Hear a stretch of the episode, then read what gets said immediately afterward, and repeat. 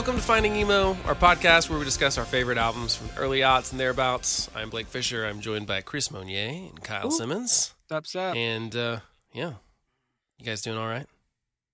Yeah, we had another national tragedy between podcasts. It's great. Keeps happening. um, well, uh, thanks for joining us. And uh, if you enjoy the podcast, we would love if you would subscribe um, or rate us. That'd be fantastic. I don't have any funny reason that you should uh, rate us this time. I'm sorry, I've been slacking. Kyle, Chris, do you have any great reasons that people should subscribe to our podcast or rate us?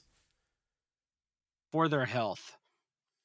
Yeah, That's a every good thing, yeah. Time, yeah. yeah, every time you rate us five stars, uh, you add a year to your life. Mm-hmm. We can't promise that it prevents you from getting coronavirus, but we can't promise it doesn't hurt Yep.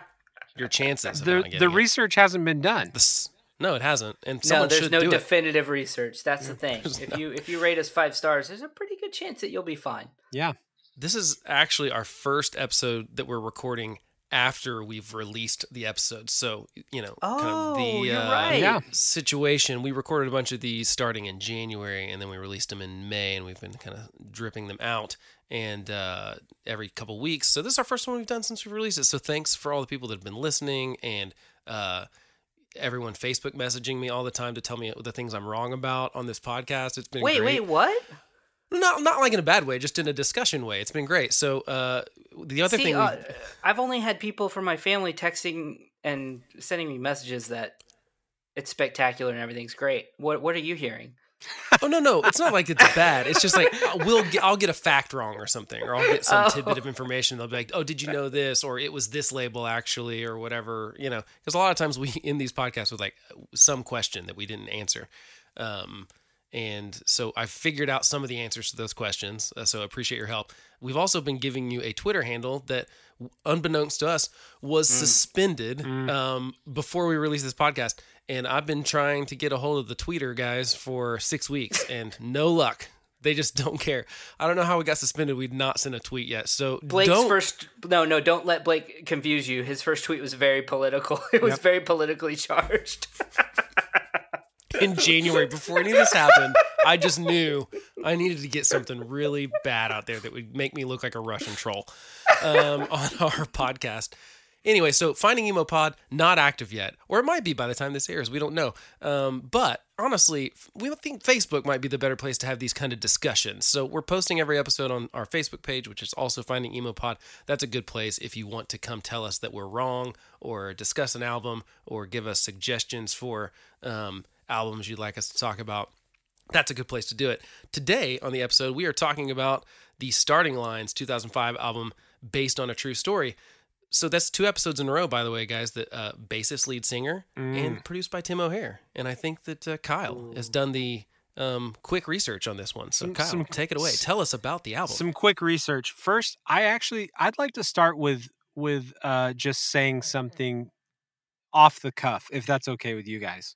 please, please. I It's your podcast. I'm I'm so pumped to talk to you guys about this record because this I could be wrong, but I feel really weird.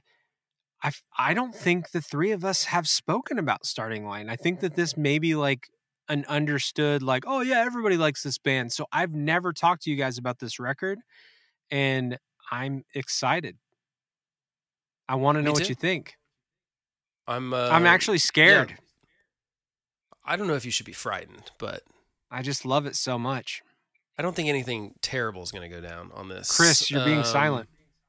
Well, I, I I was just kind of thinking about what you said. I mean, you're right. I mean, I don't.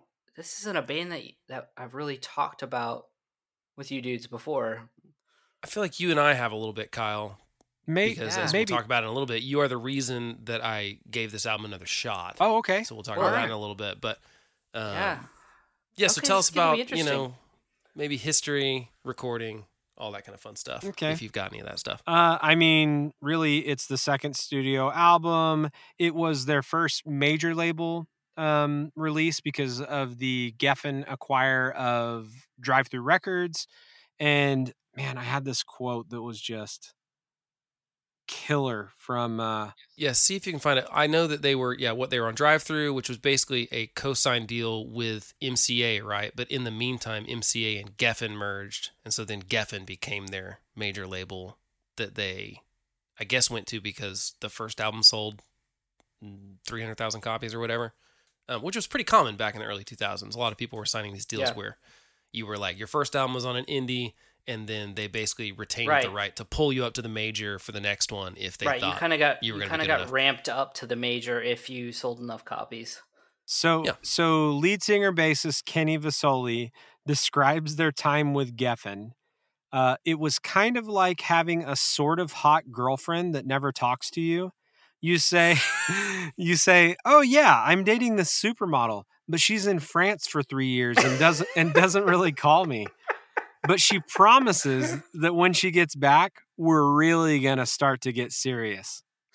Oh, that's That such is a, a, pretty good description. Yeah. That's that is uh it, like we know I know so many people that were either uh, in, you know close friends of ours, us, other people that were talking to labels around this time, Ugh. and it was a weird time with labels because so many of them were merging. You gotta understand, like before in two thousand two uh, or 2001 there were seven major labels and by 2005 i think there were three Yep. like that's how many major label mergings were happening not to mention all the indies they were buying up Yep.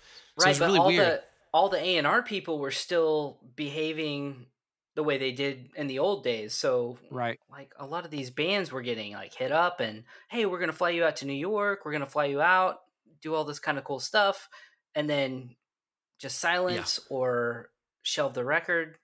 It was a weird time. Well, and we know a lot of people that got signed to a label that got merged or bought by another label, and then they Mhm. kind of do all their shuffling around, and people, and like eventually you're at this label where you don't know anyone. No one that signed you is at that label anymore, and so it's like, so it'd be like having that French girlfriend, but she's got amnesia too and doesn't remember you or whatever. Well, and I know we're Um, going to talk about this later, Kyle, but MXPX that's a it's a very similar story with them where they got signed to A and M. AM got bought out by Island. Is that right? Mm, I think so. Don't quote me on that though. We'll fact check it. I mean, Well, a- anyway, long story short, the people that are supposed to be, um, you know, marketing your album all find out they're losing their jobs, and you know your album doesn't get pushed. It's kind of a Yeah, kind which of a story kinda- that a lot of bands have from that era. Yeah, so I think this is definitely that album for them. It sounded like the, no one was really like backing them in the making of this at all. Like, it doesn't sound like they had anyone in their corner. I didn't. Jason Tate was in their corner. I uh yeah, he was. I I didn't expect to um I didn't expect for you to to talk about that, Chris. It it's stirring emotions in me. Because Later, yeah, later. uh man. Bands? Uh, that happened to bands then? Weird. Weird. Okay. oh, oh, no one you, we you know. Wouldn't, no, you wouldn't have any It, ha- idea. it happened to Kyle, everyone. It happened to Kyle. the hey guys, we were all in bands. basic basically Chris just gave like you you just told my biography. Like that's exactly what happened. Um so okay, so like I I don't really have a lot to say about this about like I don't know a ton about the record other than it's their second record. It's with Geffen. Uh I guess Howard Benson also did a little bit uh on this. He did two songs on it. He did um, the singles, Bedroom Talk and The World, or the ones Benson did. Tim O'Hare produced the rest of it. So this is our second Tim O'Hare Yeah. album, as we mentioned, too, Yeah. in a row. So Kenny Vasoli was 20 years old. So I mean Mm. punk. Yeah, which means he was because this came out in 2005. What's the date on it in 2005? Do you have that, Kyle? I never. I will- actually I look at the will in a date. second. Okay. Um. Yeah, he's young. I mean, he he, he had him in 18 or 19 May- when he was writing May this. 10th. May 10th. so yeah, 2005. he's, uh, he's a youngin. Well, he was 14 Um, when he when he when the starting line picked him up. Right. D- didn't he lie about his age Yes. to get in the band? Yeah. That's so awesome. Uh, a classic uh, answered the one ad for a lead band that needed a lead singer kind of thing, which uh, there have been a few good bands where that that worked out. Tail- Them, The Killers. Uh, there's some other ones too. Tale as old as time, think Blake. It is. Song as old as rhyme. Uh, well, I mean, if if if you don't have any more kind of um, that stuff, let's talk about first impressions. Um, Kyle, I feel like you should go first on this, and then me and Chris. I think that's how we should get roll with this. So I was a big starting line fan. I loved Say It Like You Mean It. I loved the EP that they put out on Drive Through. Um, I was super excited, and I think that if you were into the starting line back then, as I was, it they were kind of like just a little bit cleaner sounding New Found Glory. You know what I mean? Like a little more polished. And so that's kind of what I expected. And this record came out, and the first impression was just like, whoa. I, I couldn't believe it was the same band. Um, and I I think that I loved it from the from the get go. Chris, did you have first impressions? When did you? So, you had So 'em? yeah, yeah, yeah. So um I I was a huge fan of the website absolutepunk.net and um uh, Jason Tate went bonkers for this record. Kyle, I don't do you remember this? Like when he posted about this record, he said it was legendary. I mean, I, I don't remember what he said. I was actually looking for this post online when he when he talked about reviewing this record and how amazing it was. And I think my impression of that record kind of got qualified by his impression of it. Mm. And maybe I had you know, maybe I had like really high expectations. Um but I I got really lost in some of the lyrics of it Mm-hmm. but like the arrangement of the songs was way way way way better than our last record the, Mm. the record Oh, before yeah. this Yep. and um so I, I i really really loved it but i also was like uh it's not as great as Jason Tate says. yeah that's yeah uh, you know and, and I, I loved i loved absolutepunk.net and when when they loved a record i always loved it so uh you know i had some mixed feelings about it that, that's just my impression So, Uh, oh, go ahead. yeah, go ahead. Well, I was just gonna Oh. say, like the the overall notes for the album that I have is for this one. To me, these guys nailed writing intros, bridges, and outros. I can't tell you how many. T- I mean, w- you're gonna find out how many times I'm gonna mention a You're gonna freaking over and sweet over again. bridge. And I mean, they just nailed those things. They honed their craft on Yeah. this album. absolutely So my first impression um, at the time, I remember it being in my room and hearing the song for the first time, and I don't remember. I'm sure I had to have been streaming it on something like Absolute Punk or something like when the single released, but before the album came out. I was like, to turn a phrase, I was so turned off by bedroom talk at first oh um i i just was like what is happening and it just it just did i hated the lyrics of that song and and that immediately didn't i didn't check out the album honestly i just like didn't even give it a shot because i didn't like it which so this is me admitting that i was wrong because then years later we're uh in like new mexico playing with kyle's band and uh, you know, trading music as we do and stuff. And he's like, Have you listened to Starting Line's second album? You know, this is maybe 2009 or something, this years later. And I was like, No, same kind of thing. I kind of scoffed at just the, even the idea of it. And he was like, No, you really gotta, you really gotta listen to it. It's great. And so I did, and he was right. Um, it's great. It's a great album, and I'm, I'm, I was mistaken to not give it a chance based on the first line of a chorus. Honestly, I mean, that's like what it did for me. See, my my answer is basically yours. I I did it like the more PC way, but that's exactly exactly what I was trying to say. and we'll get to that song Yeah. when we go track by track and talk more We about will. it. But that was my first impression. So bad first impression because I didn't listen to it honestly, which isn't fair. Um, once I did listen to it, I loved it, and uh, and I think I like it even more now than I did then. But uh, maybe it's just like it just did not rub me the right way at first. And there's lots of bands like that that, that happens with me. Like some dumb. I'm really am using all the wrong. It just it just it just poked you funny. so many it was bad a- so many bad metaphors.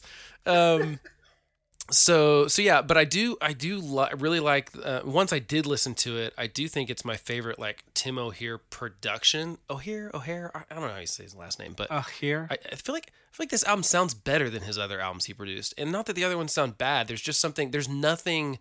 Everything's organic on this album, Mhm. whereas like there's some programming I feel like on every other album I heard him do because he did like uh, Rocket Summer's second one, he did the Rejects one we talked about, Um, he did some other ones too, maybe that more organic. But I think this one sounds great, man. It's a Yeah. great sounding record. So no, you can tell. You can tell they put the work in. Like they spent some time with some of the yes, uh, deeper cuts and really like invested themselves in like some different sounds, some different instruments, and different arrangements. But yeah, the lyrics of that second song.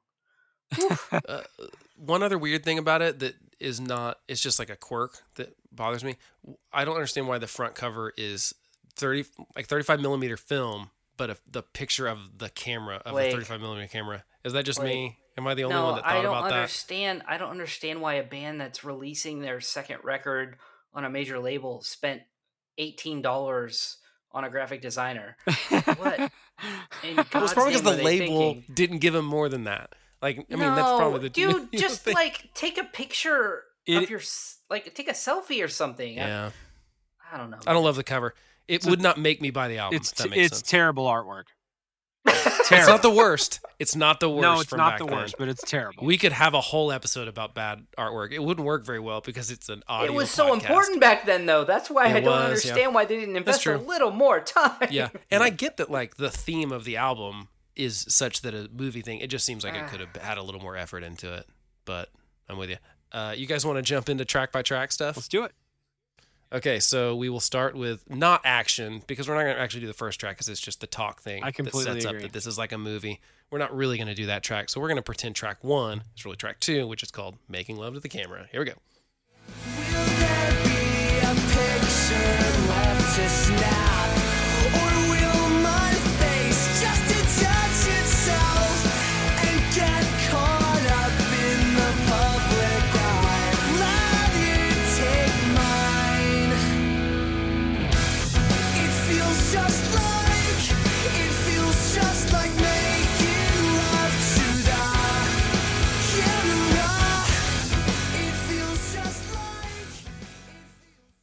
Chris, let's go to you first. Ah, man. I mean, it's like very, very um quintessential pop punk to like coming with the soft and then bringing the hard. But I mean, they just did it really well. I really, really, really enjoy this song. It's very good. I assume Kyle's first note is going to be that he likes the intro of this song. I mean, yeah, the the intro. Uh, I love the chorus, but it's a perfect intro track, and I also love. Um, call me crazy, but it feels like like it's a call and response to himself, like the way that he's singing, hmm and I love Mhm. that. So Yeah, there's a big, uh, even though he's still really young at this point, like there's a, um, there's obviously like a, I don't want to call it lyrical maturity because there's still some stuff that's like a little bit, it sounds like a 19 year old, but certainly a jump from the first album to this one. And I feel like he just does not like being in a popular band. Is that, am I the only one that gets that? Vibe from gonna- it or at least the parts at least the parts that are weird about being in a popular band Right. like people wanted to take pictures with you and have your autograph and you know groupies and some of that stuff you like literally auxiliary said the parts. name of a song that comes yeah later. literally i think, Yeah. i said an exact lyric of a song later so um it's weird because i that's i feel like there are people in bands that have that kind of thing. They just want to write songs and be but i've never heard it come out so much in the lyrics of a whole album. So one of the things that I did that I did read, and I don't have it pulled up right now to reference exactly, but um, he he has spoken a lot about how, um, in particular, this stuff is directed at the label. Like we've talked a lot about goodbye songs Oh, to a yeah, label. yeah, like yeah, yeah, yeah, a yeah, yeah. lot of this is it's not necessarily even fans, but like I don't know if anybody remembers, but when you fir- when we first met this kid, he had like bleach, straight hair, and like they were having him bleach and straighten his hair to look a certain way. Like the label was mm. having him do that, and so I think a lot of it is is addressing that, but he is definitely pissed off at Geffen. And uh, I had I had the privilege of I I saw the starting line play last year. They played in Dallas, and I, I, got I would have gone with you, Oh, man. dude, I I wish that too. It was it was incredible. They were great, but like he would talk in between songs, and he just said that as much as people love this record, it just was not a fun time for them. Like they they they wanted them to be something that they weren't. They were constantly being told, "Be like Blink, be like New Found Glory," and like Mhm. Howard Benson even said, like he he told this funny story about Howard Benson just didn't get them, and so he just let them record the songs how they wanted to. Like, yeah, I don't I don't really get it. You guys do your thing. Uh, So It you we've talked about this several times already, but it does seem like so often these songs or in, in this case an entire album comes out of like this just like oh to a label or manager or whatever it is that's driving it. And it's like sometimes it turns out great enough that you're like maybe they're doing it on purpose. But i don't think obviously in this case they weren't. And in most cases there aren't. They're just they don't see they can't see that for what's going on right there at the time and don't appreciate it. And it happens time after time where they get dropped even though they just made maybe their best album or something. So and these guys make three albums on three different labels. So obviously that was uh and it was, was it was their them. best selling album too. It was do or you- wasn't was or was it? It was. it was do you I know how many believe it so. sold i, I could never find It that sold forty seven thousand in the first week. I know that. And and That's that, and compared Ugh. to say it like you mean it, eleven thousand in the first week. So yeah it considerably definitely did well in the first week but yeah um You know what? Maybe I shouldn't go? say that. That we're going to get corrected on that. It, it sold better in the Okay. first in the first in the week. first week. I know that much. I don't know. I couldn't find the total numbers. I found the total numbers for uh, the first album. Uh, it was like three hundred thousand, but uh, I didn't find them for this one. Maybe it didn't sell three hundred thousand. I don't know. I don't know. We'll have to find out. We'll never try to know. Look that up. There's no way to know. There's no way. there's to know. no way. Of, there's no way of ever. Uh, someone has a quantifying Billboard that. subscription, if you could uh, send us that note. Okay, let's go to "Inspired by the Dollar Signs," which is how you pronounce it, because that's what the lyric says. yep.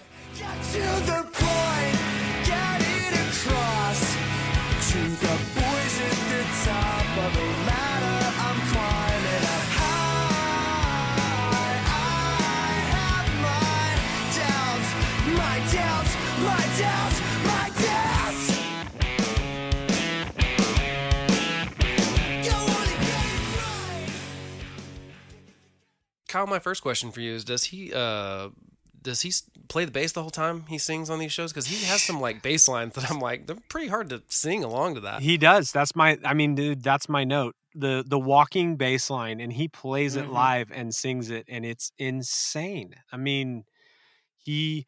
I I myself uh attempted to sing and play the bass at the same time, and I and like I definitely phoned it in in comparison. Like I was just I was just playing straight, you know, like this dude is all over this album. He's he's he's rocking.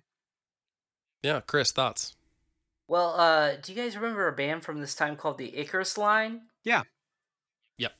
Yeah, them and um, uh, even the Vines. Like, I feel like they're kind of like pulling some spirit out of those bands. Like, I, I don't know. Okay, so all I'll say is that when I'm I'm listening to this album for the first time, and I'm really trying to like absorb the greatness that Jason Tate is talking about.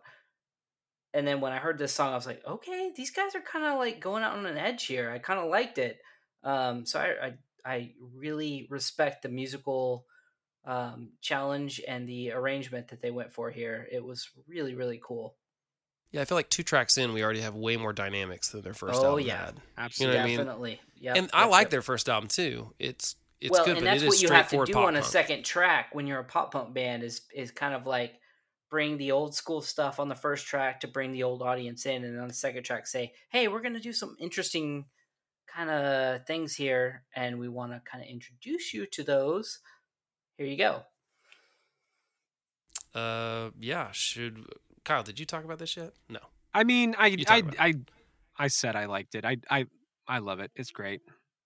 Walking bass line. It is. Uh, that little guitar part that we just ended on is also fantastic. Um, the little breakdown, I like it. Um, okay, we're gonna talk about this one for a while, I'm sure. So let's, let's just get right to it. Let's go to bedroom talk.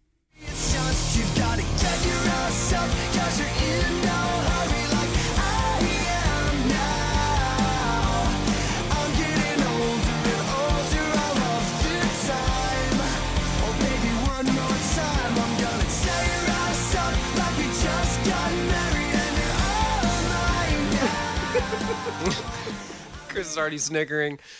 Uh, who's gonna Who's gonna go? Kyle, give us. You you play the role of the defense. Okay, so so here's the and and honest like even before you assigned me that, I I was willing to take that on. So I feel like anybody listening to this that that knows the three of us, am I wrong in thinking that maybe like they would assume that I also would be offended and maybe like scared of this song?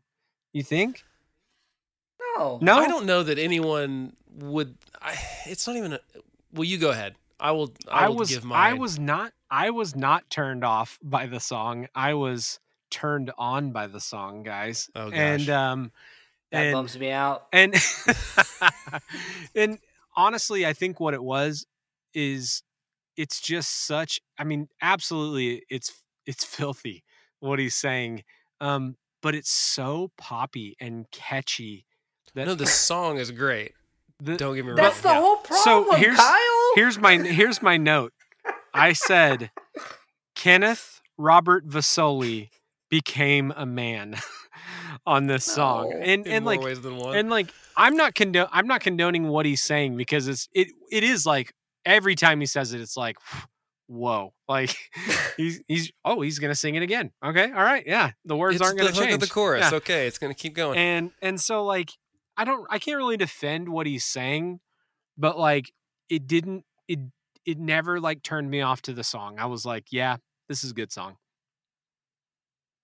Uh, Chris, how about you? Don't no. What? Don't I think we throw to feel a me, lot the same That's about this. I think we complete- talked no, about that's this back in complete the day. I'll go. bullcrap to Okay, I'll do it. I'll do it. I'll do it. Ah. okay, so Dude, that I think we- Kyle, uh, Kyle, no, no, that that that this song is horse, like it's a crap sandwich. Like it sounds like a twelve-year-old trying to explain sex to a sixteen-year-old. What the crap, man? He was pretty young. okay, No, Okay, so- explain yourself. He's twenty. He. this is not good. And and what bums me out is that the song musically, like you said, is super pop punk and great and melodically it's awesome. And that's what bummed me out the most is like when I was listening to it, I was like, this is such a good song, but why is he saying those horrible things? And I'm not I I'm not saying like from a religious standpoint or from anything. I'm just saying that like why would you say that? Those cho- words together. Why would you string those words together unless you were just trying to be a He, That's all I'm saying. I will say this: gonna- he chose he chose two words. You're defending in him. No, he chose two words in particular that you should not sing together because No. they sound. there's gonna be so many bleeps on this Yeah, one. Just they say it. You shouldn't. you shouldn't tear someone's ass. like, And that's what I'm saying. Like it was it, it's like this awful thing. And I'm not okay, so I think we probably I think we uh, talked about Blake, this back just bring in it 2005. together. Yeah. I think no, we, we, did, did, Chris. And we stopped And- listening to this record and we burned Yeah. it and threw it away. it wasn't that bad.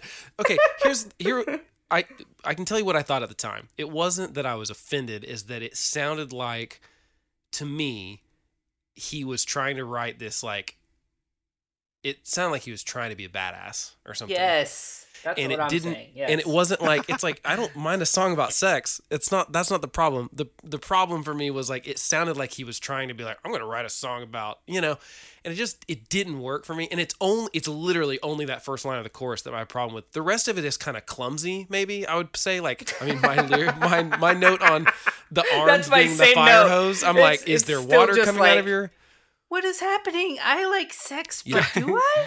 Yeah. No guys, i like i do understand where he was coming from on this stuff 'cause, like, I ew, get that, Blake. like, What? No, no, no. I, I've said too many things, but I mean, okay. I the, I understand the background of the song is that he was in. He's a young guy in this band, and he had. n- He like, got I don't know if it was when he wrote this song before or after, but it, this is clearly about having not ever had sex before and and having sex. So it's. I get that, like, but that might me- not be the right time to write this. but, but but also okay. would be my note. It's exact. It is exactly what you guys are saying, though. The song is about him talking about something that he has no experience Right. in, and like Ah, trying to sound I like he does.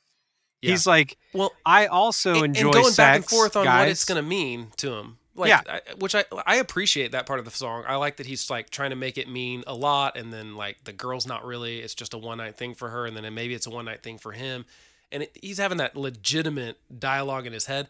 and some of that's good. Like I think that idea of a song would be great. Like like the, there's a nugget there that I'm like, oh, that's like that could be a really good thing to have a song about. He, I think, detrimental to the success of this album. That first line, I I guarantee it unsold records. I mean, I can't, them, I, I can't disagree with you guys, but they they went for it. It's their first No, single. they did. Yeah. And and no, also no, no, yeah. uh, no. That's that's all it is, Kyle. They went for it. Poor execution. They failed. it didn't work. guys, can but I it is a good it. song. It is a good song. I just don't like that lyric. I- That's really what it Yeah. boils down to. okay? I, I can see the producer. I can see Timmy O'Heir or Timothy. O'Heir, however we want to Being like, pronounce it, looking at each other, being like, "This could work. Like, let's put it on a, a compact disc, and people p- play it in their cars, and everything will be cool." And then them realizing all of a sudden it didn't work. That's all I'm saying. Is that like at that time you had to kind of just put it out there, like you couldn't put feelers out like you can now, and uh, now they blew it. Bad choice. In hindsight, Yeah. Hi- hindsight Hey. 2020 yeah we have the we have the advantage of the hindsight but the hindsight True. Although at the time, was it made me not right buy the album, which is no yeah. at the time guys, it made me we've hate learned them. we we can yeah. we can learn from their mistakes. But I do have a question for both of you. yes, um, please. I would like to know what could we do with that one particular phrase that would that would improve the song like I've, thought about this, and I can't. That's a great find, question. I can't find a thing that just so obviously fits in there and still works. But I mean, be a, uh, just some subtlety wouldn't kill you. You know what I mean? Like every other great song about sex is like subtle, for the most part. I mean, not. Let's get it on is one songs. of the best songs about sex, and it is not subtle. No, no, no that one's not. They're, I'm not saying they're hey, they're hey, all hey, subtle. Hey, hey, hey, hey, hey, hey, hey. But respect but respect is, The- and no one knows it, and it's super subtle, right? So What about I totally want to do you like we just got married, no, and that you're doesn't all work mine either. now.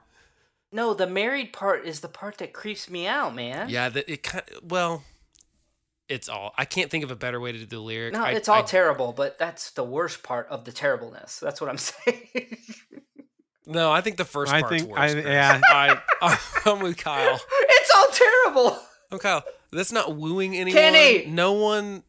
And I get he was using as an expression, just not the right expression. And like I said, I love this band. I am not dogging this band. I'm not dogging No, Kenny. I love his songs. I love this band. I love. no right He's we're very gonna, unique, we're and gonna I talk can hear.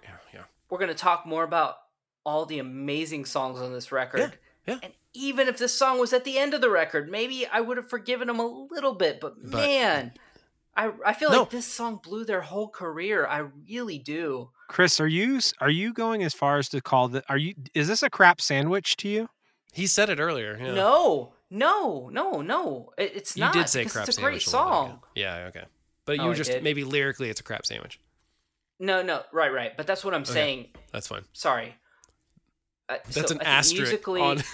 Yeah, yeah. So I think musically it's a great song, and that's what bums me out is that I couldn't write a song this great. But if I put a pen to paper and wrote those lyrics down and showed them to you, Blake, you would have been like, oh yeah, I "What are you smoking?" Can you imagine? Can you imagine a world where I showed you those lyrics and you said anything other than "What No, are you smoking, Chris that. Monier?" Yeah, you're right. I would have. I would have absolutely. I mean, And that's what bums me out. That's what bums me out. Is that you're one is that I would have come to your house at ten o'clock at night and be like, I got a good idea for a song. It's a little edgy. What do you think? And you would have said, I think it's a bad idea, bud.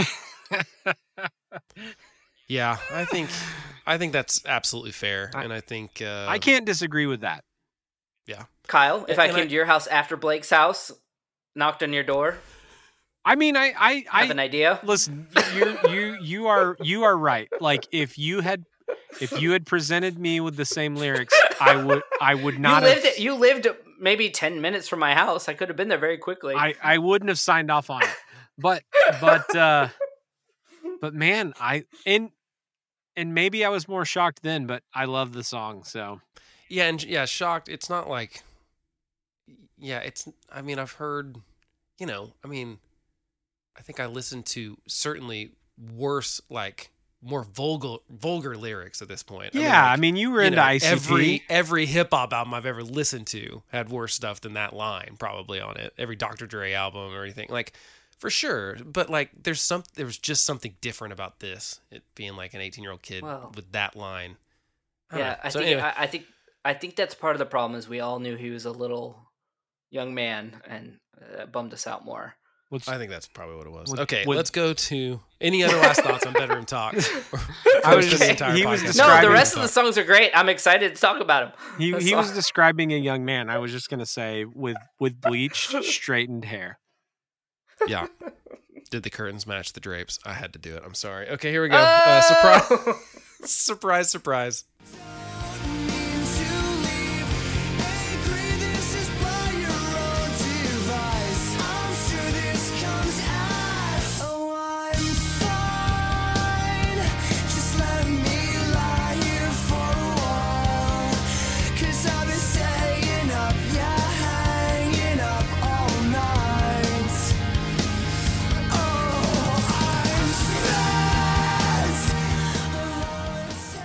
I didn't know you were going to have notes about bridges and intros, but I had to do that bridge. I just really oh, dude, it you for the clip. that clip was great, man. Good job.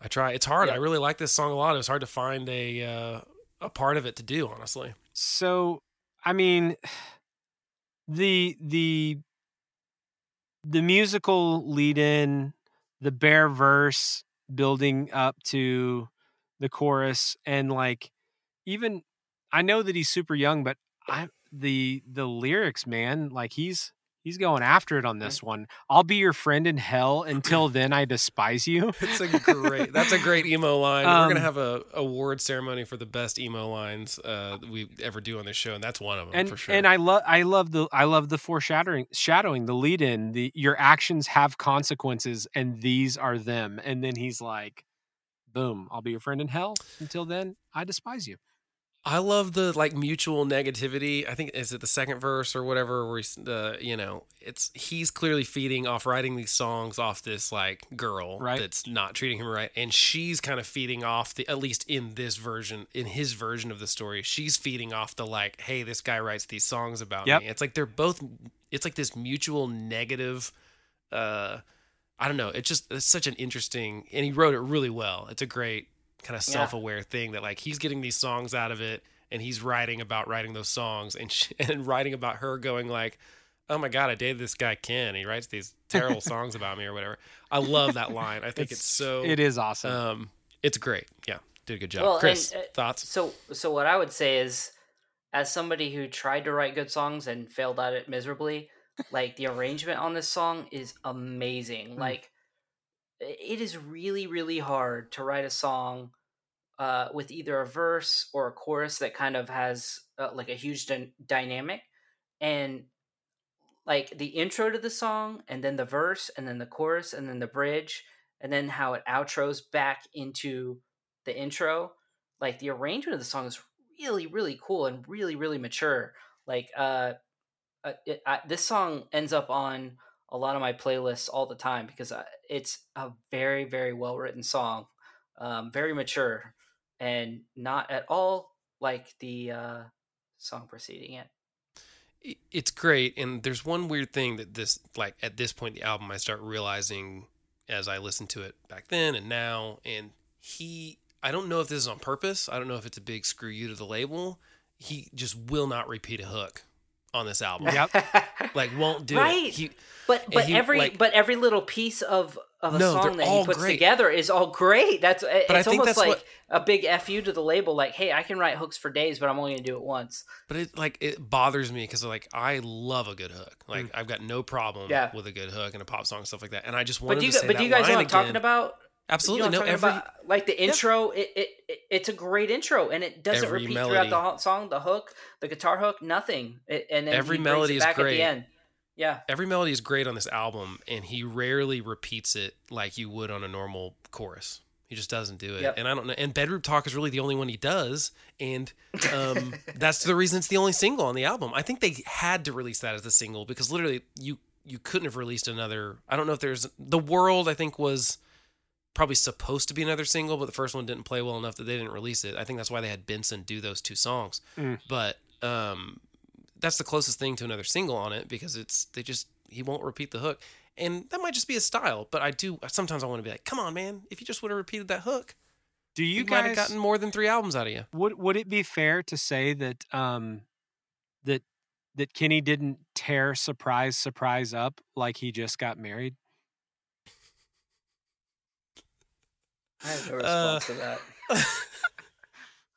No, no, but really, this is a this is one of the one of the best songs on the album. I think. I think he like lyrically, I love it. Mel- melodically, the bridge, the intro, the outro, all of it's great. Oh, the bridge. Don't have bridge is anything so negative good. to say about it. Yeah. Jimmy Eat World very good. quality. It's good stuff. Uh, yeah. Well, speaking of, let's go ahead and go to photography and talk about that a little bit. Here you go, photography.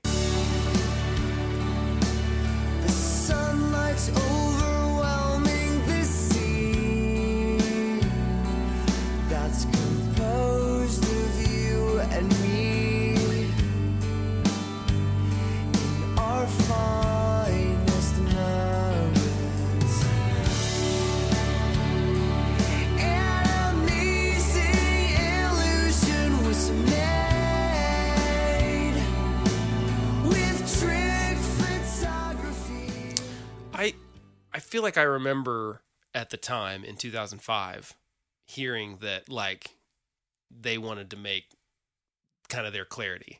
And hmm I might have made that up, but like this song is such a clear that's what they want to do. Not in a bad way, not in a rip off way, just literally in like a I want to write an album that has dynamics and the I mean the string I want to hear what the demo of this song sounded like to know like where Well, did this it- arrangement come? Where did the strings come from? It's so good. And it's like a six minute song. That's a brave, brave Yes. thing to do on a pop punk album. And it's all beautiful. Yeah, Kyle. it's really good. I I said that this song this song should have been called Surprise Surprise because I, I I wasn't I wasn't expecting it at the time, but I freaking loved it right away, you know. Mhm. And then and then like I'm I mean there's no reason for me to wait to the end to tell you guys. I love this album. I love every song on it. It's one of my all-time favorite albums, but like and so I'm I'm I'll admit my bias, but the freaking Mm, That's guita- fine. the the guitar the power slides at the end of the song into the the big build or the big end is like amazing it's the they are the best power slides dude like just And these and these aren't like let's just throw some strings doing the whole notes. I mean, they this is like a like honest to god string arrangement. It is Yeah. awesome. Like it they're like all over the place when those guitars come in. They're doing this high thing and that kind of um chromatic thing they're doing at the end where they're rising up. I mean, it's so good. I just I would love to know I would have loved to watch this song like evolve. Like what did it start on acoustic guitar and it turned into this giant thing or did he did they always know it was going to be this massive? So right it's a very good song. I like it. Uh, any other thoughts on photography? i feel like just you know to tie things together we should we should mention that it's a good mixtape jam Oh, Oh, yes, yeah, that yeah, is yeah, yeah. very true. Yes, Yep. it is a good mixtape jam because rarely, it's definitely a certain kind of mixtape. Oh, yeah. it's a lady mixtape mm-hmm because otherwise you're not getting a you're not putting a six minute song on the mixtape you're giving your bud or Yep. that you're popping for a road trip or something like that. That's like this is for a lady friend. and also I like it. uh, it's pretty rare that you get to put throw something on a mixtape that you know that end is coming and you're gonna freaking air drum on the steering wheel so hard. yeah, even though it starts and it's not you would not guess that from that acoustic guitar um, at the beginning of this Yep. uh, okay so by the way this is another one of those weird things where i've never said this title of this next song out loud is it autography is this is this even a real word Autography. autography autography autography That's it's the way got to be autography so- right sorry. when- Autography? w- w- yeah, when I read it or looked at it on my phone, it was autography. Mhm. all right well it's one of the two of them and that's the song we're gonna listen to now. Actually, you know what? I'm not gonna lie. I think I read it as autobiography. oh well yeah you probably read it wrong then Yeah. anyway it's not that. So here we go. Photography or autography one of the two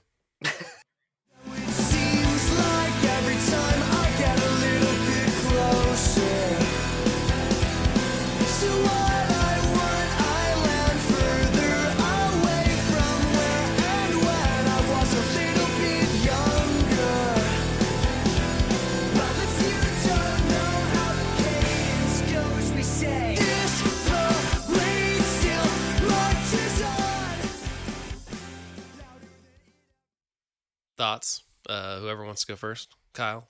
Um, it's freaking punk rock. Uh, it was perfect timing. It was time for for an upbeat song. It was time for a Mhm. punk rock song. And like, I think that if there's any record on the album that sounds a little bit, you know, like "Say It Like You Mean It," this is probably Mhm. this could fit in on "Say It Like You Mean It." And I think it was, I think it was good timing to follow up uh photography with this and and it's a great song and and again the bridge man it's insane I probably should have done the bridge. I couldn't do all bridges for uh, Yeah. all the clips, but uh, hey, we suggest if you're listening, you could just like either pause the podcast and listen to these songs, or you could just listen to the whole album honestly before we yap about it because uh, this one's definitely worth listening to all the way through, um, for sure. Chris, your Song thoughts makes me on very, very, very mad.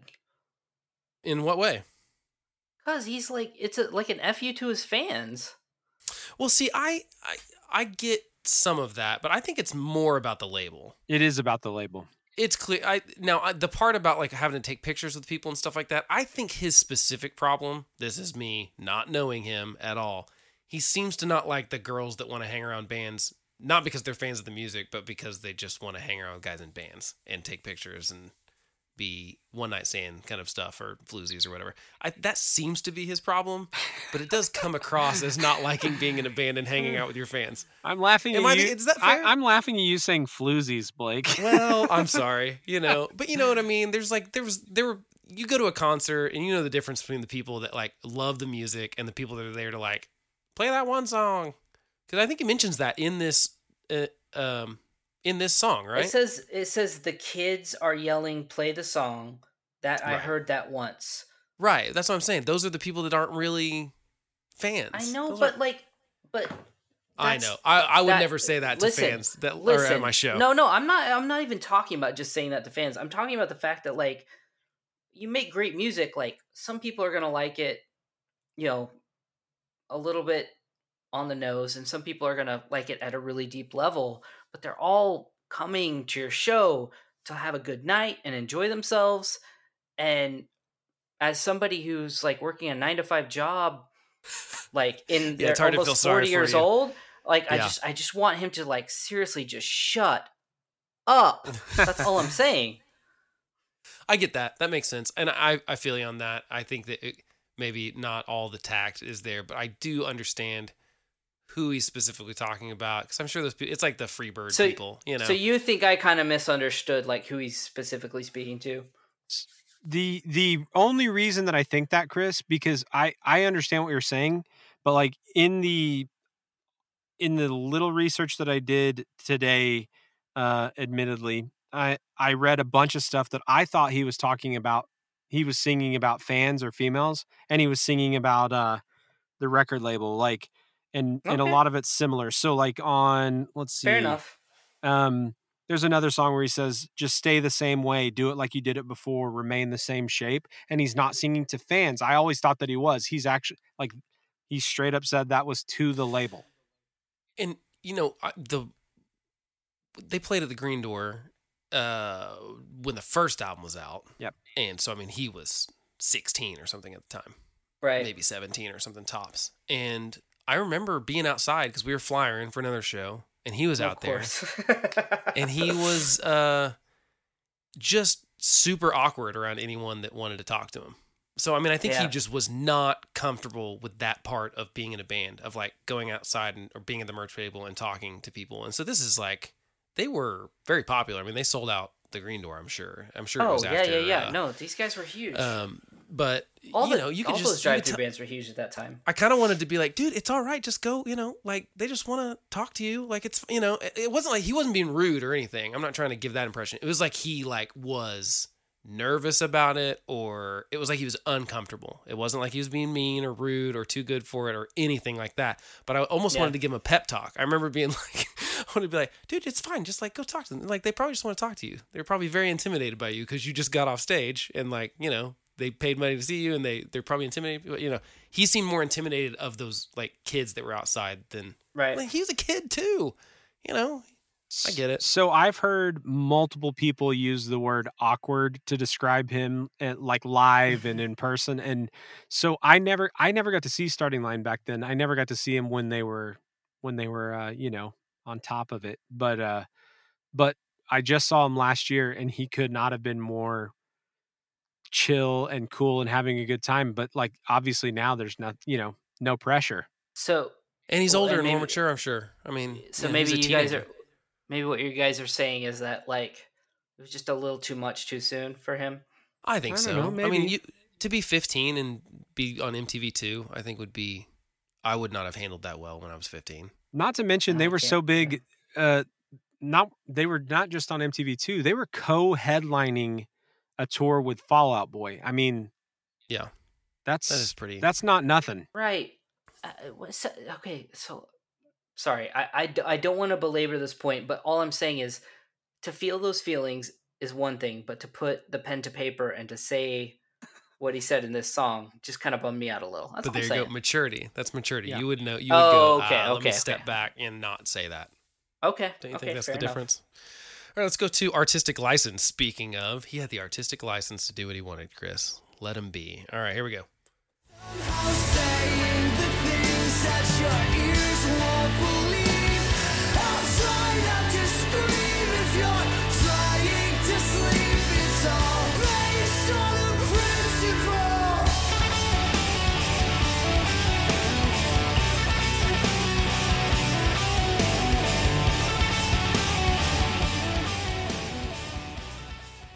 I can promise you, I don't actually know this, but I, it's got to be true that that dude got a DL4 pedal, you know, the old green line six stomp box, and was like, "We're putting it on this record," because we all did that in 2004. Every one of us got that DL4. We all had that delay pedal. It was awesome. Uh, and now no one has that delay pedal on their board because they broke all the time. But uh, Chris, thoughts on artistic Ah. license? Gorgeous song. Mm. Power ballad of the album and musically just so strong. Uh it's a great song. Like and for all the crap I talk on the other songs and you know, like I've kind of been kind of a jerk about it. But when when every time I listen to the song, I'm always like just like I can see him in the studio playing it and feeling it and um I'm like I kind of feel this like pride feeling like, "Oh, hey guys, you're growing up. This is a great song." Um it's it's beautiful. Love it. Again, like you mentioned earlier, Chris, a lot of really good melodies that he just won't repeat. But I mean, like every melody is Yep. on this on this song is great, and he's got this character to his voice that like I don't think I really heard on the first album. Yep.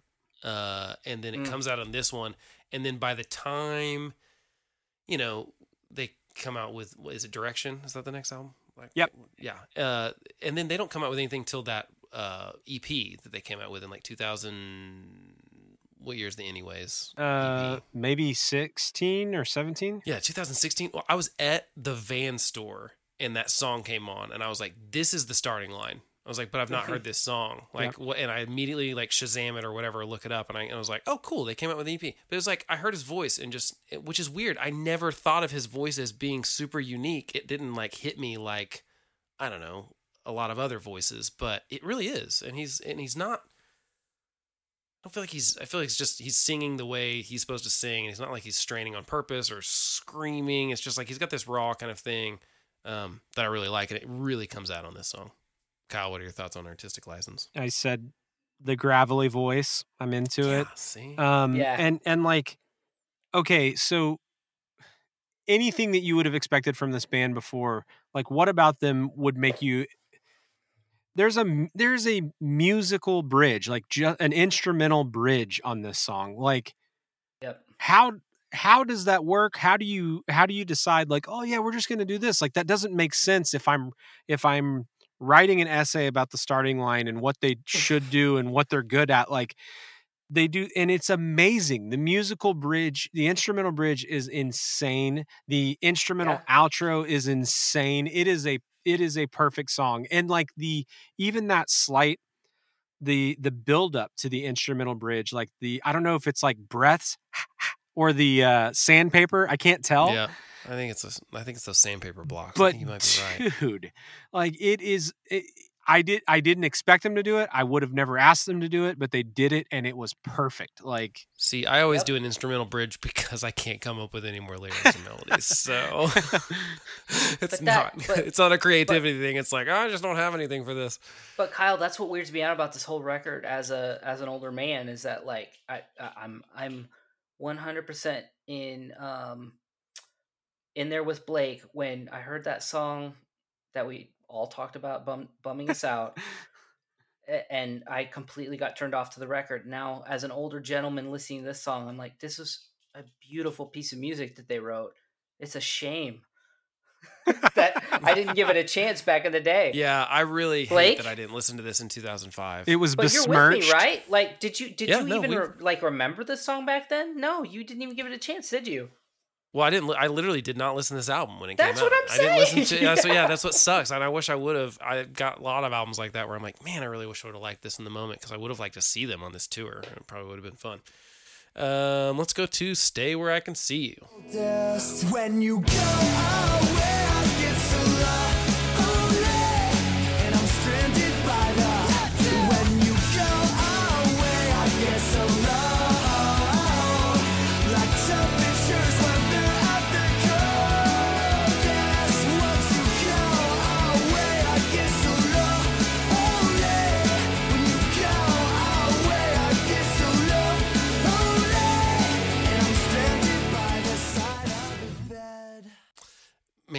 this is a great song. Yep.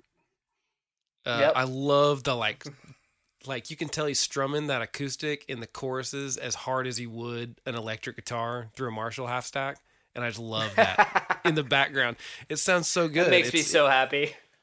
Yeah, it's really good. Uh, it's like, uh, have you ever uh, seen when when Weezer was doing um, the is it Raditude that has "If You Want Me to, I Want You to" or whatever song, and and Pat plays guitar on it, and someone else plays drums, and he's just like strumming the crap out of that thing. That's what I picture the whole time is like Pat from Weezer, the drummer, playing acoustic guitar in the background of this song. It's a really weird thing, but that's where I'm at. Um, Kyle, what are your thoughts on uh, "Stay Where I Can See You"? I mean, the bass line, the snare sound, the the poppy chorus, and the vocal after the bridge. Like, it, this is to me like it's a great song, but I also feel like it, on this album they found themselves and they're like showing off. You know what I mean? Like, hey, I can't, I, I- I can't just. I'm not just good at this, this, and this. I'm also going to write just this great poppy song and throw that on here too. And and like the the other thing that I get from that is that they're doing what they want, and I I dig that too. You know Yeah. what I mean? So I'm with you on that. Uh, I on an album full of good bridges, uh, I think this one might be my favorite bridge on the oh album. wow, It's very good. Yeah. It's a really good bridge. Bold. That is a bold- that is a bold statement. statement. Uh, Chris, do you have any thoughts on "Stay Where I Can See You"? Uh, I just think it's the it, it- to me it's a perfect bridge between their previous album and this album. It's uh super poppy but also very mature. Um, That's a nice way to put it. uh, Yeah, a great song on the record. It's a good way to put it. Uh, let's go to the B list.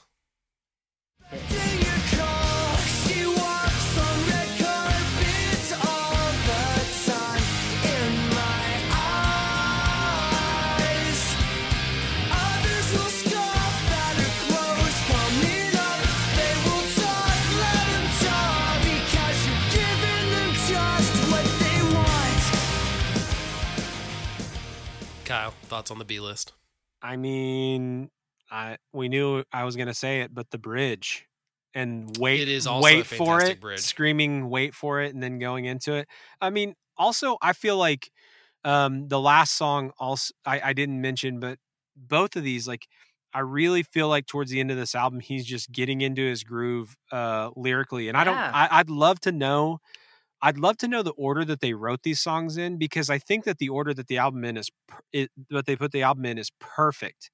But it also feels like he just I mean he just caught his stride. I mean he, he's he's writing great lyrics. I, I I love you're right. I love the lyrics to this song. So Yeah, I think I mean every every day counts when you're like 18 and writing an album. I guess you know what I mean as far as maturity and being able to write better Yeah. lyrics and uh, yeah, I, I think you're right. Uh, and you're right. It is also. I mean, it's right there as far as favorite bridge. Um, Well, with the other one, you I think you think of like i mean music music has always been a way to to uh express something about like people the people that we love or in particular romantic relationships and like there's just o- only so many ways you can say i really like you a lot and um she walks on red carpets all the time in my mind is just It's that- really good. that's a good one Does anyone know though? Like, is this? uh Did he date a Skinemax star or something like that? like the lines about taking off your clothes in front of the camera I and was stuff just like about that. to I'm say, just Blake, curious. I was just about to say the sweetest thing about my wife, and you ruined it. I'm sorry. I, uh, I, I, sorry. Yeah, no, don't, you should be. So what I was gonna say was like, uh, you know, I, you know, I, as much as this album bummed me out at the beginning part, like when I hear this song, it's a beautiful piece of music, and don't we all, as gentlemen, like or like uh, any women listening, like don't we think about like that moment where maybe we'd be walking down the red carpet with our significant other and that's true. like what a yeah. beautiful moment would that be and and every time i hear him say that like the emotion in his voice and the melody of the guitars and the bass and the drums like i, I think of my wife and us like having this moment walking down the red carpet and looking at each other going whoa how do we get here like it literally paints that picture in my mind every time i hear that song um, and i'm not trying to be like super sentimental i'm literally saying that that that's how i feel when i hear this song it's a beautiful beautiful piece of music I'm sorry thanks that a I lot, ruined Blake. it. Sorry Yeah, that I ruined no, it by bringing up the mentioning of the nudity in the song. That's all I was saying. Okay, it talks about it. I just wanted to know the story. I just wanted to know. i didn't remember who he it was talked about that Yeah. uh, yeah, that's I guess my note on it. Uh, yeah, same thing. Fantastic bridge. Uh, shall we go to the? We'll go to the world, which is the second uh, Howard Benson produced track on the album. into formation and get to work, work, work till the job gets done. Everyone's getting ready.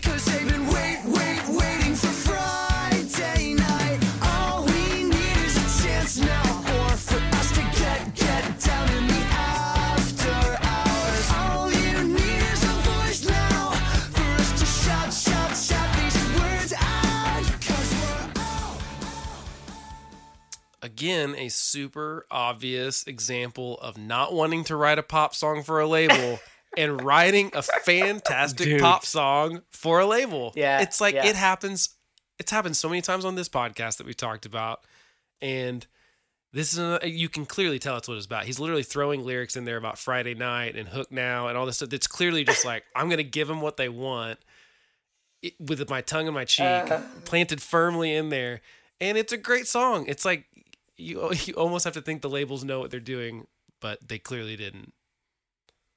dude I, I i mean i i had written that like at this point in the record and that song i just feel like they're just showing off like we can do whatever we can do whatever we want and and we'll sing about whatever we want and and like if you just listen to that clip or haven't noticed that guitar line you need to listen to the song again right now because it, it is it's insane the clip that you just played like Yeah. I mean, they are showing off, dude. Like it, It's another one where I couldn't pick 30 seconds to because it's like it's just a really good. It's such a good. uh The whole song's great, so it's like I can't. How am I supposed to pick 30 seconds of this put as a clip? So yeah, definitely. Also- pause the podcast, go listen to the full song. Also, one of those that's like, oh no, this isn't the hook. This is the verse. You know what I mean? Like, it's just, Yeah. it's just so good. And like, let's talk about. You mentioned there. It feels like they're showing off. This is track eight, nine, 10, and eleven that we've just talked about, and I think they're probably the four. They're four of the best songs on the album, and most people are kind of like, "What are we gonna fill tracks Right. eight through eleven with?"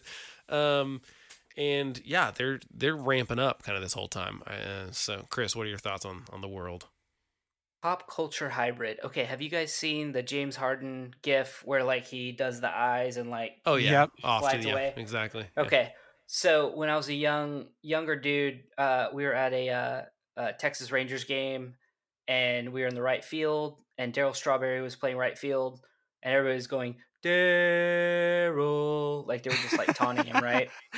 And then uh, you know this pop uh, pop up comes out to him and he runs, runs, runs, runs, dives and catches it. And he looks at all of the people that were saying Darryl with that James Harden look like that. Yep. This song is those two things together. It's like, hey, look what I can do if I'm not even trying. It's not that great, but it's better than anything you'll ever dream of. That's pretty good. I think that's a good. Thank you for thank you for painting a picture. I, I You tried really to paint a mind picture with my word word bubbles. Very good. Uh, let's go on to Ready.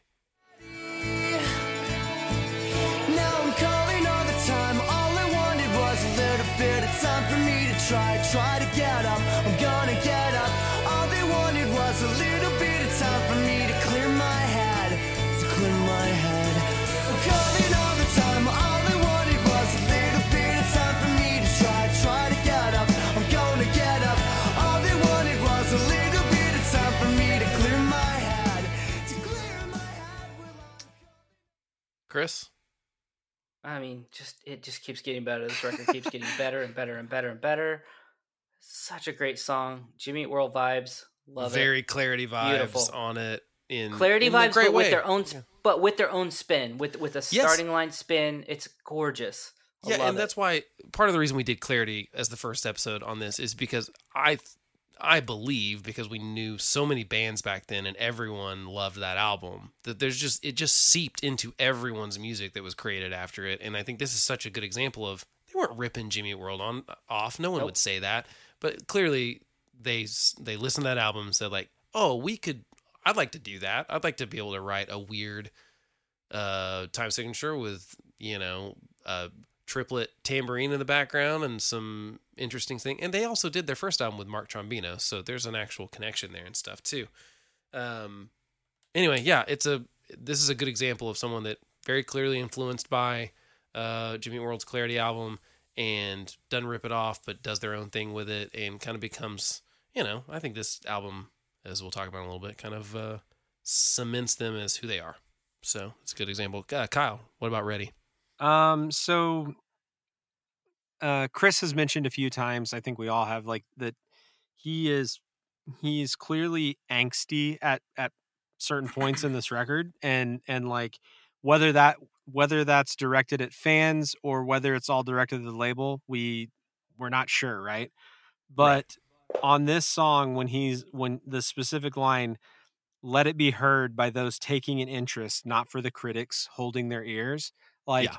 I'm like at this point in that record, I'm like, this is for me. You know what I mean? Like this, this Yeah. dude is like, and and I never like honestly, I get completely the stuff you're talking about, Chris, like towards his fans, and I hope that it's not towards his fans because I I always think this line it- clearly shows that it's not. well, I I always perceived it as being towards the label, and so like for me, yeah, I'm like, it probably was this whole yeah. record i feel like they're they're ripping on the label they're showing off what they can what they can really do it just the the album keeps getting better and better and on this song it's like um this one's for for the people that that care and like i dig it man it, it is just it's freaking awesome the musical outro the guitar parts on that when it build builds are just insane like I'm and and like when I listen to it in the same way you guys are mentioning clarity, but in the same way that when I listen to clarity, I it's like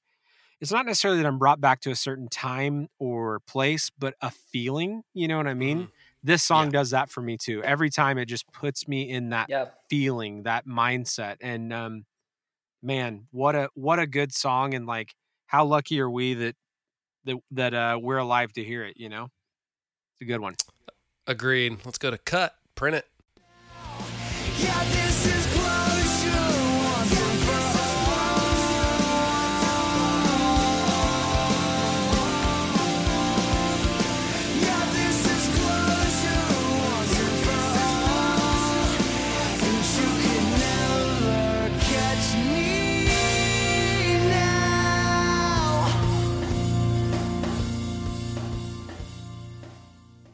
More clarity there at the end of the song. Uh, slash Yeah. Third Eye Blind's jumper. That snare reverb at the end. uh, Kenny was barely alive when that album came out, so I doubt that was actually the No, he was. He's not. yeah, he's his like, mom he's like a year it. younger than I am. Uh, but uh, yeah, I mean, I, this was a weird one for me. It doesn't feel like it should be the last song on the album. It's clearly the lyrical last song on the album, and that's I think why they put it there. It's clear this is closure once and for all. Um, that's clearly what the it was a lyrical thing. I don't think because really, "Ready" feels more like it should have been the last song. If I could just flip those two around, I probably would have uh, on the album order when you were speaking about that earlier, Kyle. But um, but yeah, still a good way to end the album. Chris, what are your thoughts? I just don't really have an opinion on the song. It was a good good album ender, but no effect on me. Kyle, I completely agree with you, Blake. Like it's the one thing that I think is out of order, and and I'm like, Yeah. I'm kind of bummed that it's like, oh well, we say closure in it, so let's make it last because Ready is Yeah. so good, and not only that, but like for the la- for the last six songs, we've been talking about how brilliant this album got, and like how Yeah. they just keep getting better, and they're just pumping them out, and I feel like they're like, yeah, but guys, remember we wrote that song about closure. We've got to put that at Yeah. the end, and and it's Yeah. a fine song. Like It's it's, a good still- song. it- it's Yeah, a good. it it's a just- good song. It's just like it. It didn't deserve to take the last place from Ready, in my opinion. yeah, 'cause Yeah. I- I'm with you. It's- I think that yeah. Do you ever you ever wonder if like they were just in a room with some record execs and they were like, uh no, just go ahead and flip those two. And like here we are like analyzing it and everything and Or- "Yeah, or- or it was that second to another- Or it was another one of those fu moves that they like all fought for. Like they knew it didn't deserve to be the last song, but the label, but the label wanted it or wanted it the other way, and so they just fought for it. Like, no, we really want closure to be last. We think that's that's what belongs. We there. like the way it's got close in the title. yeah.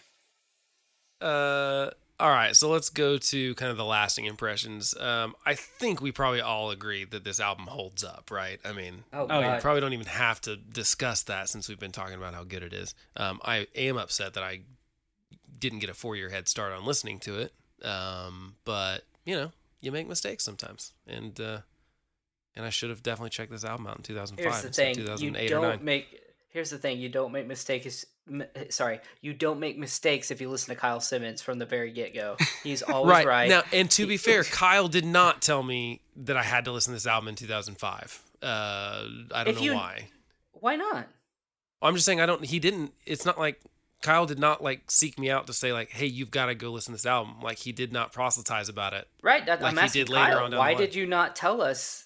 You know, I don't know, because, and that's what I meant earlier. He that's what just I, assumed like, we knew it. That's what I meant earlier when I said I don't remember like talking to you guys about it like back then. You know what I mean? I remember Yeah. talking to Blake. I remember I think we listened to it that time in the van We on the way back in the van, in its yeah. entirety.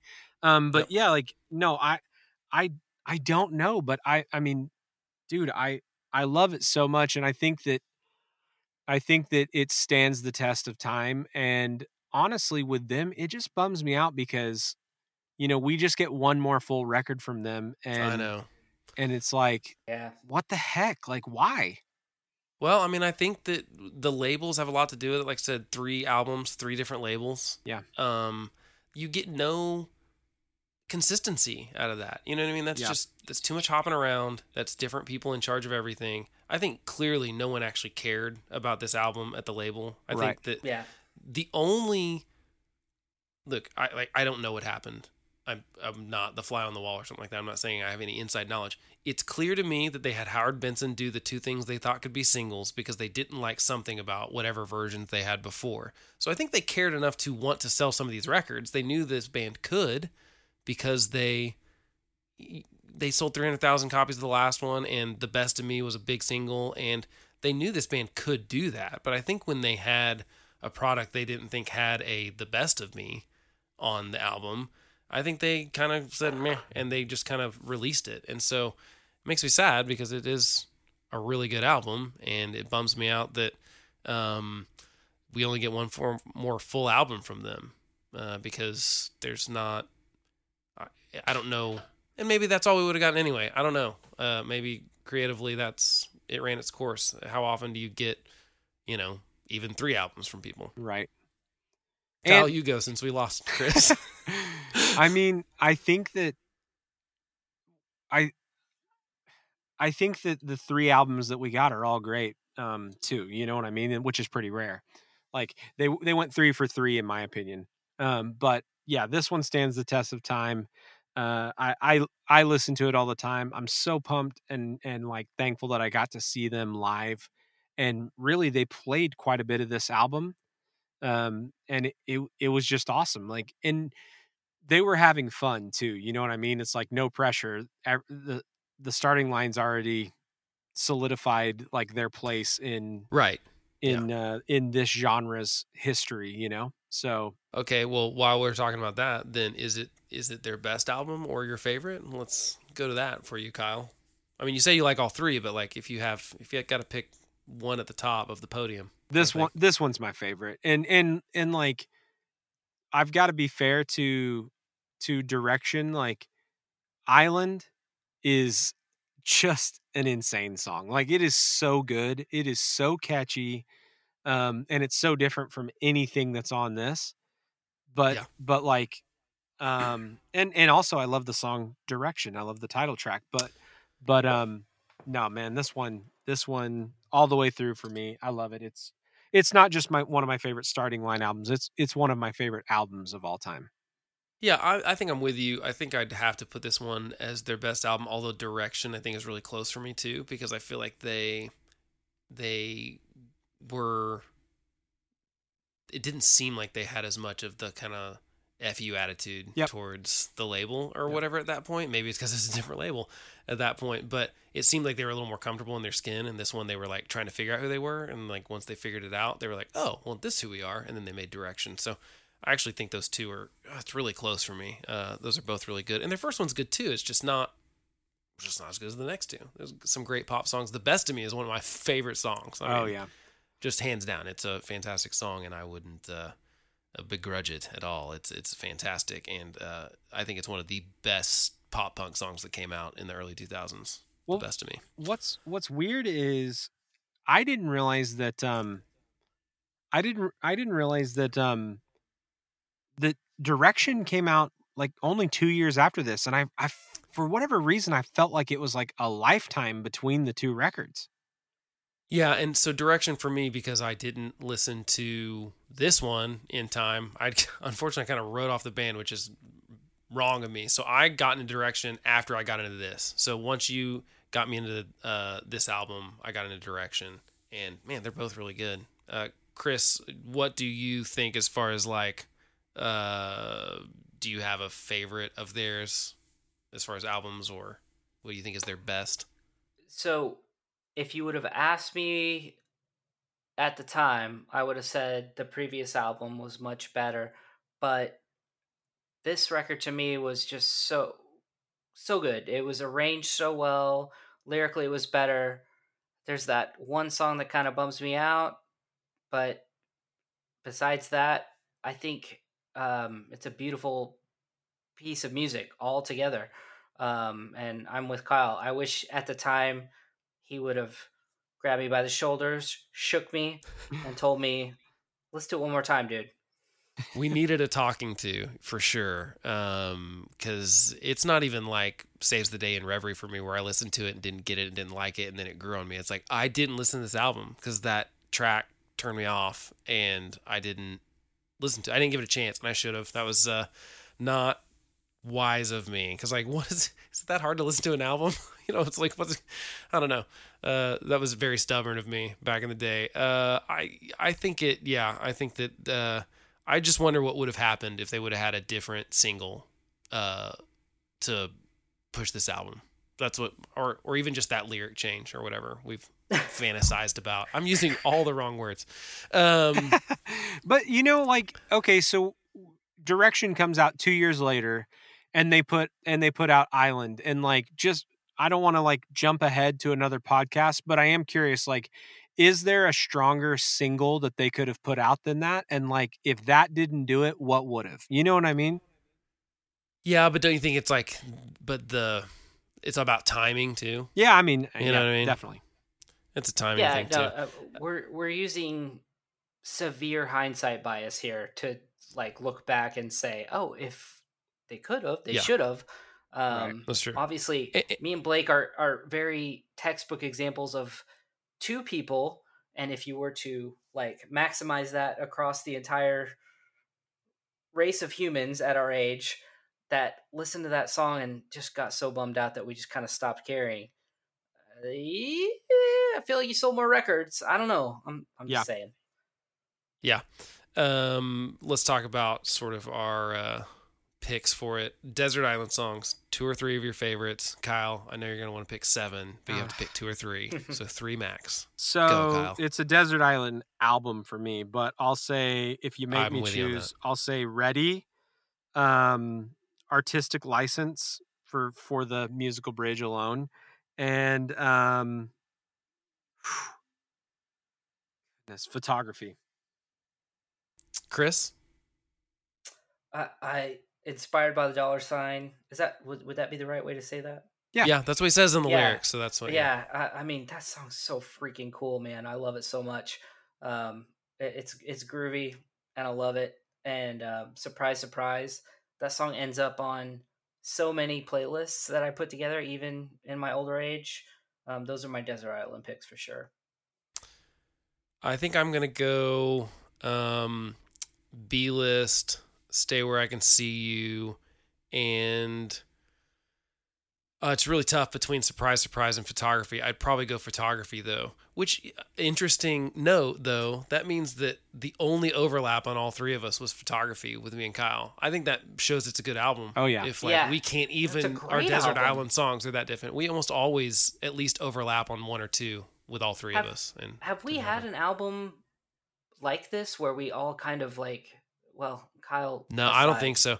Well, you- well, I think sorry, we are sorry. gonna you know what I'm trying to say, like that we're all like looking back on it and being like, it was a, a, a way better piece of music now that we look back on it than even we realize now. Kyle, I, I, so far, yeah. Kyle's always going to be like the amendment to the rule, though, because he always sees things for what they are way before the rest of us. It's just kind of his I agree. I- he's I- he's better at it. I didn't see dubstep coming. Didn't see that coming. Okay, what about Nobody's Perfect? What's is there a worse song on this album? No. So, uh, no, I, I mean, nobody's perfect is the placement of cut it, print it, or cut, Yep. print it. But That's it's it. not the song itself. No, the song is It's the just the song's placement. great.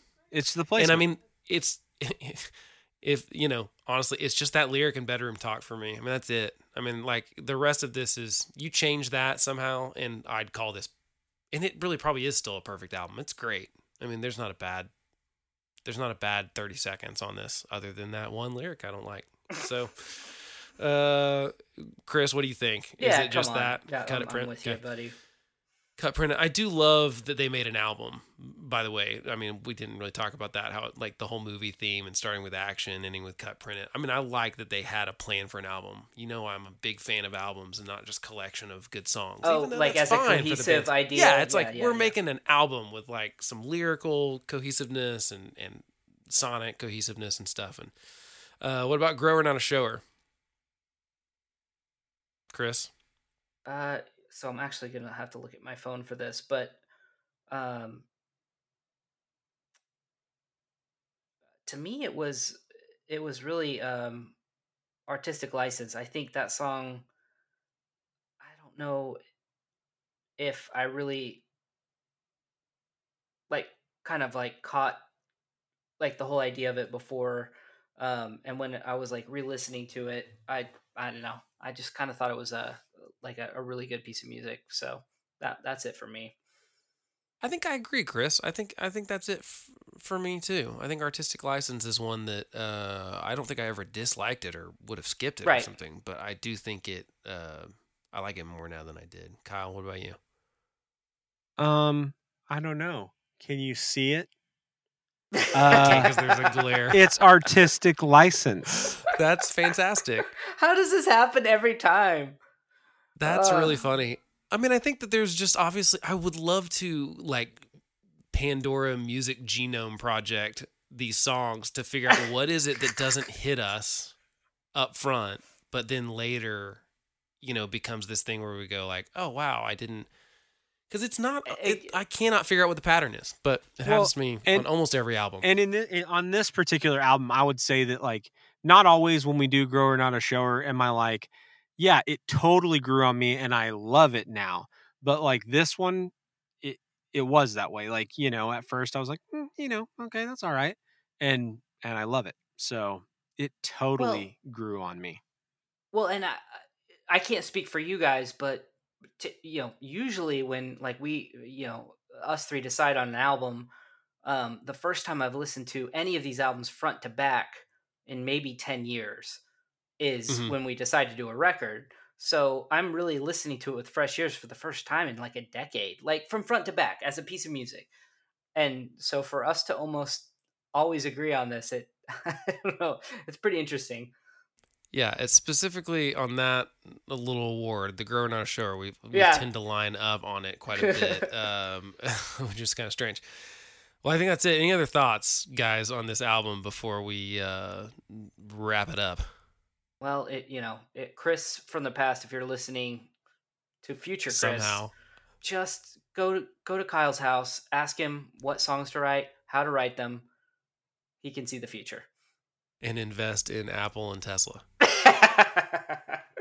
Uh, all right. Well, thanks for listening. Again, if you uh, like what you hear, please consider giving us a glowing five star review on iTunes, and of course, please subscribe to our new. So sorry, please subscribe so the new episodes just show up. We're coming out every every two weeks on Tuesdays. They're coming out, um, and obviously. Do comments, disagreements, suggestions. You can email us at info at findingemopod.com or you cannot find us on Twitter right now, probably, unless Twitter ever answers my emails. Uh, but you can go to Finding Emo Pod on Facebook, and we can discuss things nicely in the comment section. Uh, just you know, maybe don't tweet what I said on Twitter to get me suspended uh, on Facebook. All right, we'll catch you next time. Bye.